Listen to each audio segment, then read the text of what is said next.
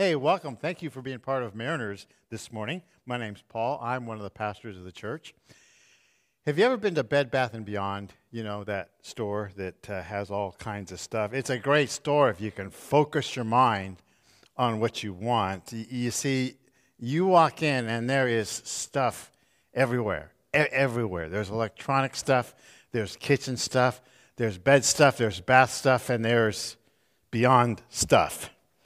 And it's not just down low, they have stuff that's like 35 feet high, and maybe you want to go in and buy like one carrot peeler. And there is so much stuff that you lose sight of what you want to buy. And you're walking down the aisles and you can't remember what you want because there's so much stuff around. And so you walk out and you get in the car, and I'm, I'm asked, Did you get the carrot peeler? And I just go, Huh? We get distracted in life. Life has lots of distractions, and one of the coolest things is that God has a plan and a purpose for our lives, and we have the privilege of being able to find fulfillment and joy in that. But there's so much stuff in life bed and bath and beyond and beyond that. And so we sometimes begin to lose sight of what God is saying to us. How do you hear God's voice above the noise? And that's what we're going to be spending a few minutes talking about today. But for the next few moments, we want to slow down, just slow down, and look at this incredible God that we have. I mean, we do have a God who speaks to us. He speaks to us, He speaks in us, He speaks within our hearts. And I want to give you a few seconds to begin to prepare yourself to encounter and experience this God. Would you take a moment right now and just, just slow down? You may want to close your eyes. You may want to bow your head. You may certainly want to put your busy mind on pause. Quiet your soul. Think of a God who's love. Think of a God who loves you. Think of his son Jesus, who invites you to come. He wants to spend time with you. he wants to spend time with you now. Let's take a moment before our awesome God. Well, we are going to be talking about hearing God's voice above the noise because we inwardly know that God's voice, above all other ones, is the voice we ought to follow. And in the Bible, there are situations that people go through, and actually, because they go through them, we can learn and we can relate and we can not make the mistakes that they have made. One situation is in the Bible book called Haggai. Now, Haggai, H A G G A I, is going to be a book that you'll need the table of contents to find. It's kind of just tucked in there. It's a little teeny itty bitty book in the Old Testament, but it's a pretty cool book with a pretty cool message. And the message is this in the midst of all these distractions in life, in the midst of all the things that are coming our way, how do I know what God wants me to do? How can I hear His voice enough to know this is what I should be doing? Now, let me set the stage for what's happening people of Israel had got conquered and were taken as exiles to Babylon for a period of time, like 70 years. They were, they were upped out, pushed away, and, and, and taken captive for that long. Judea, Jerusalem, which is the capital city, which is going to play a big role in Haggai's story. It would be kind of like the people of Bakersfield, I guess, coming in and conquering us and taking us to the Central Valley for 70 years. Exile, horrible place. Anyway, a new mayor of Bakersfield comes and he says, "Yeah, those coastsiders they can go back to their to their their homeland." And so we did. And when we get back here after 70 years, we find the place trashed. I mean, it's just been sitting here for 70 years. And I have to add into this that the center of everything in Jerusalem, in their town, was the temple. The temple was, was pretty much it because God wanted to be central in their lives. And the same is true for us. It's not with a building, though, it's with Him working in our hearts. But for them, it was symbolically revealed in the temple that God dwelt among His people because they had this nice, beautiful temple. And they were supposed to show the world how central and important God was in their lives by the quality or the building that they had of the temple where they would come and worship. And his presence among the people was represented there, and it was a big building, worship and praise. Well, after 70 years, that got trashed too. And so the people arrive back after 70 years, and holy smoke, the place is a mess. I mean, everything is weed grown, infested, and and they try and find their old family homestead, and they they see it's there, and they say, "Wow, we need to work on the temple. The temple is important, but right now we kind of got to have a place to live. And, and, and, and so they, they, they, they, clear their spot, they, they start rebuilding up their homes, and a few weeks later, it was, I know we need to get that temple going, but but man, the weeds have grown for 70 years. I got to get those knocked down. And so we start working in the backyard and, and we start cleaning those out in our spare time. We're doing the, the interior and this goes on. It's like the temple. Yep, yep, yep. I got, I got it down here. It's on my list. Got to work on the temple. But I need to get a new roof. And then I need to paint the place. And you know what? Home Depot is having a sale on new cabinetry and and you know I'll be able to get to that temple thing once I finish with this crown molding in the dining room, and then the hot tub just arrived. Once I get that hooked up, then I'll certainly consider working on the temple. Do, do you understand what's happening? And after about ten years of this, our houses are looking pretty fine. They're pretty good, but the temple looks just the same. And sometimes it's a lot like that for us, too, if you can understand how sometimes hard it is for us to separate the priorities between, well, what we like and what God wants. It's like that old story of the kid who was going to Sunday school and his dad gave him two quarters. You've heard the story. The dad said, one, one is for the offering. Put one quarter into the offering, and the other, well, the other quarter, you can have stop by the store and get a piece of candy after church. And so the kid takes off with the two quarters in his hand and he drops them both. He stumbles and drops both, and one lands at his feet, and the other one just keeps rolling and goes down into the into the drain and is lost. And the kid said, "Oops, there goes God's quarter." And sometimes that's the way it is with us. The first thing that goes is what really should be going to God. So Haggai says this This is what the Lord Almighty says. These people say, The time has not yet come to rebuild the Lord's house. And you think, Not time yet? You know, it's been 10 years. 10 years. Um, and it's always kind of, and, and we know that because we feel it's when I'm less busy, when I have a little bit more time, when I have a little bit more money, and then it goes on. It says, Then the word of the Lord came through the prophet Haggai. Now, Haggai is a prophet, and he's been around. He's been around a long time. He probably saw the first temple, and so that puts him at least around 80 years old. And so I always picture the prophets, and I don't know if it goes back to my old days growing up, but as kind of you know an older guy with long hair and, a, and, a, and a, an old robe, you know, and a, big beard. Um, Haggai was one of those older prophets. But his name actually, Haggai, believe it or not, it means festive or party. and it actually may mean he was during, born during a, a, feast time, or maybe he was just a party animal. I don't know. And so all of a sudden, I picture in my mind his long hair kind of tied up in a ponytail, and he's wearing a Grateful Dead shirt. I, I, I don't know. But whatever he looked like, he was focused on God living in the joy of God and helping people find how to live in the joy and fulfillment of a life with God. That's what he was focused on, and that's what he wanted because that's what God wants for you and me. It says this Then, then the word of the Lord came through the prophet Haggai. Is it a time for you yourselves to be living in your paneled houses while this house, the temple, while this house remains a ruin? Now, it's not a bad question. Um, not a comfortable question. I mean, I wouldn't like that question.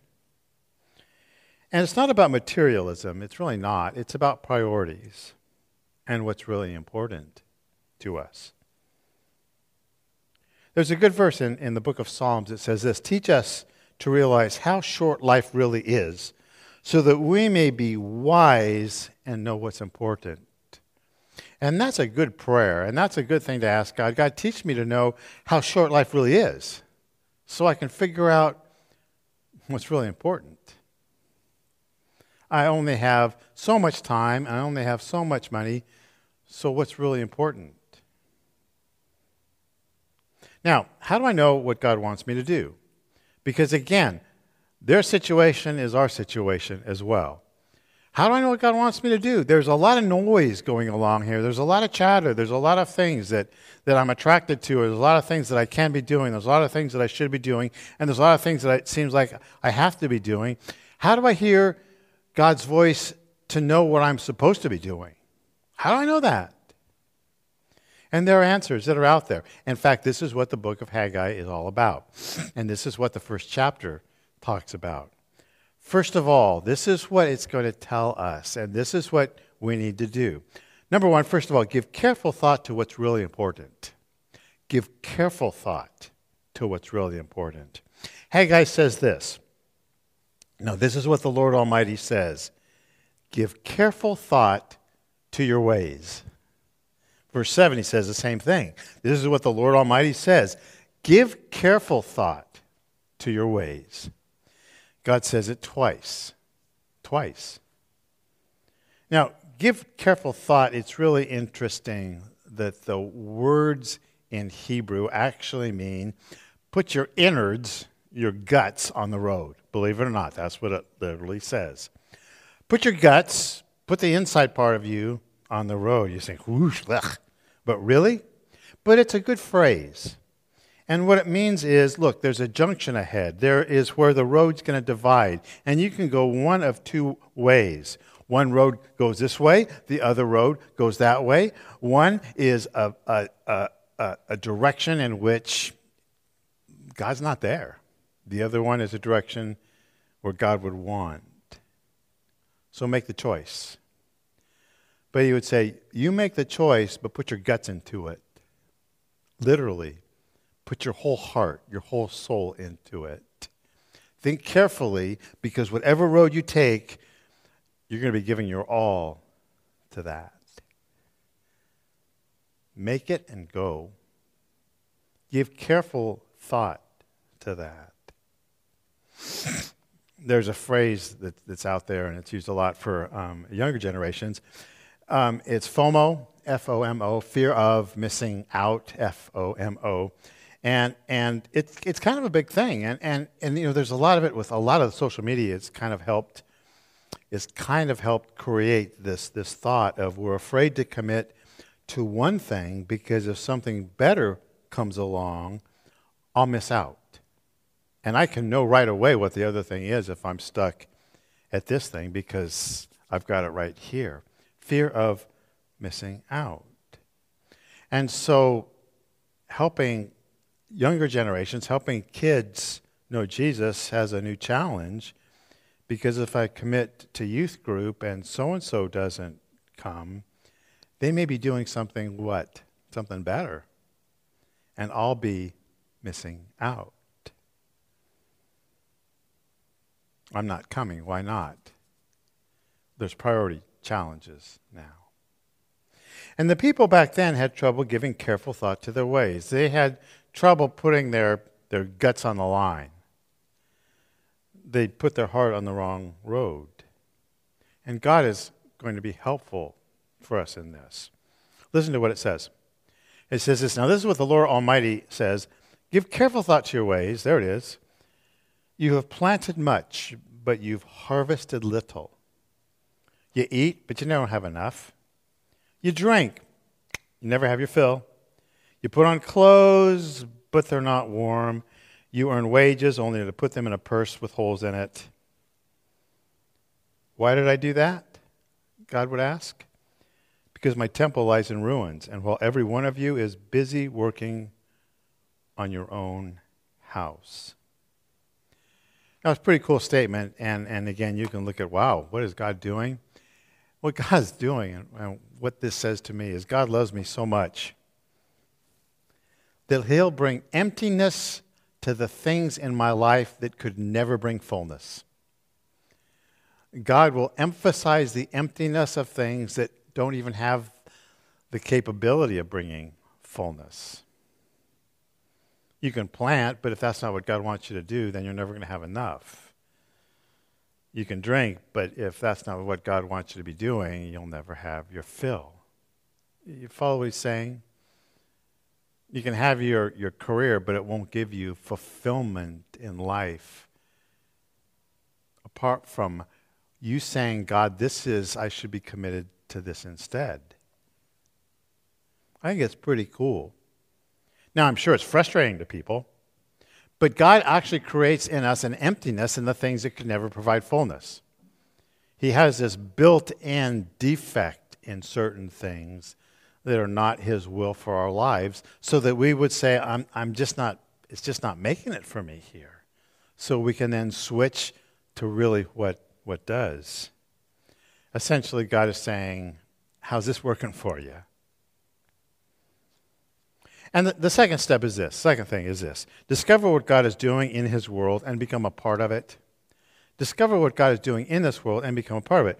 Because honestly, nothing else will really give you fulfillment than what God is doing in this world. I, I still look at one of the highlights, and I mentioned this last week. Um, at 19 going against everything macho that was within me and volunteering to work with children at Vacation Bible School and seeing eight kids trust Christ. And it seems like that was the only real thing I'd ever done in my life to that point. And, and I know the feeling of getting the house painted and the yard put in. I get that. I like that. I like to do that kind of stuff. And buying new patio lights and hanging them.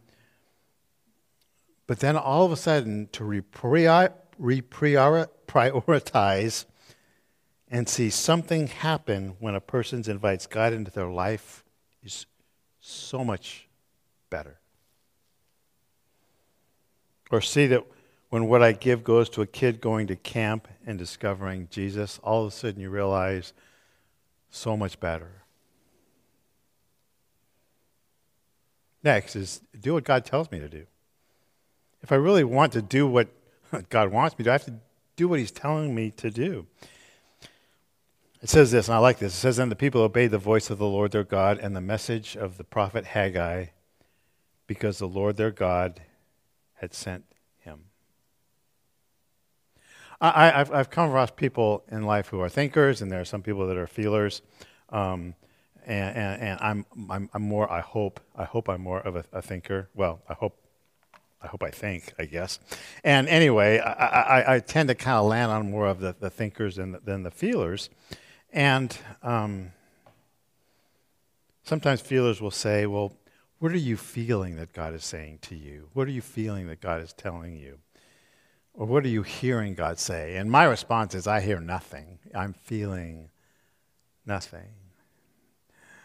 But the older I get, the more I'm beginning to be sensitive to those feelings and those thoughts and those impressions that God puts in my life?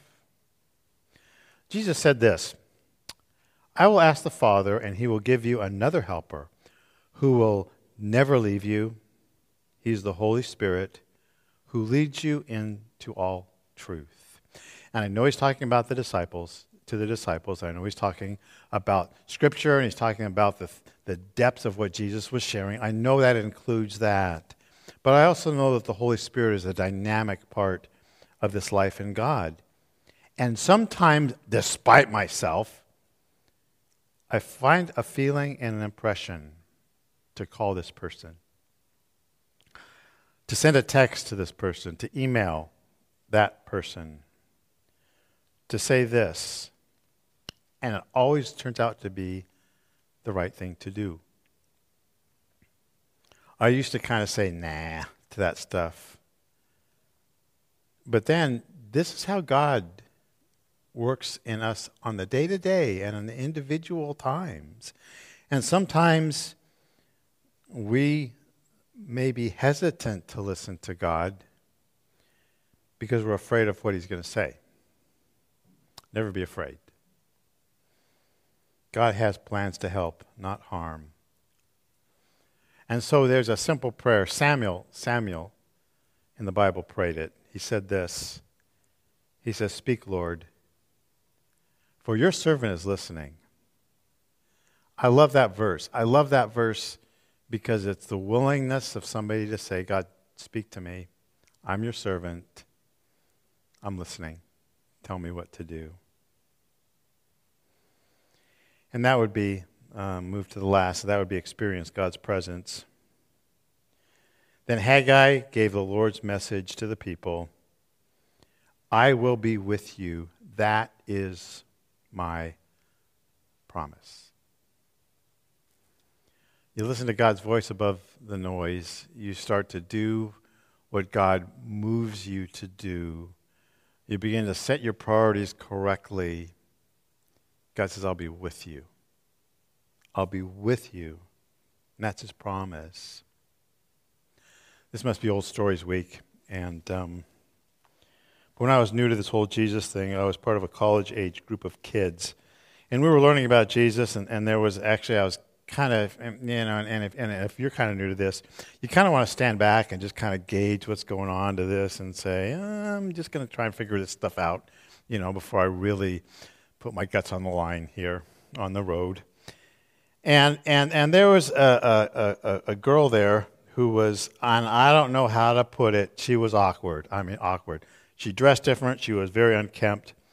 She didn't really look like she took care of herself at all. Very annoying personality. I mean, just not a pleasant person you'd want to want to want to be around.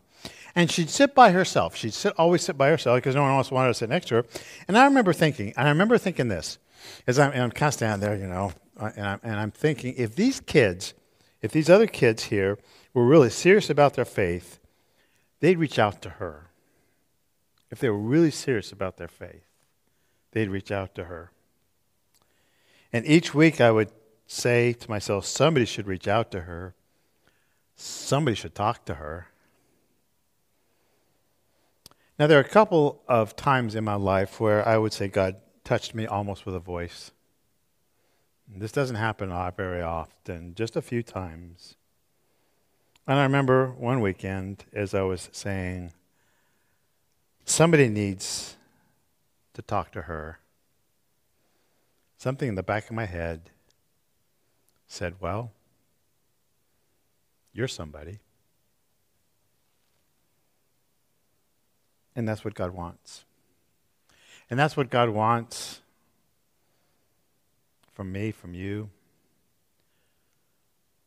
To say, Speak, Lord, I'm, I'm listening. And when He says, You're somebody, do.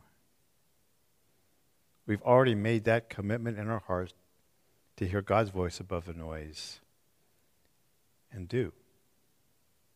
That we have said, This is the road I want to take. I've put myself on your road, God. I'm already committed to do what you want. Sort out the noise to help me focus on only what you want. For this life is no longer my life, it's given to you because you gave your life to me in Jesus Christ. So not only not only help me hear you, help me do what you want me to do and there I will find my fulfillment and my joy. Would you pray with me right now?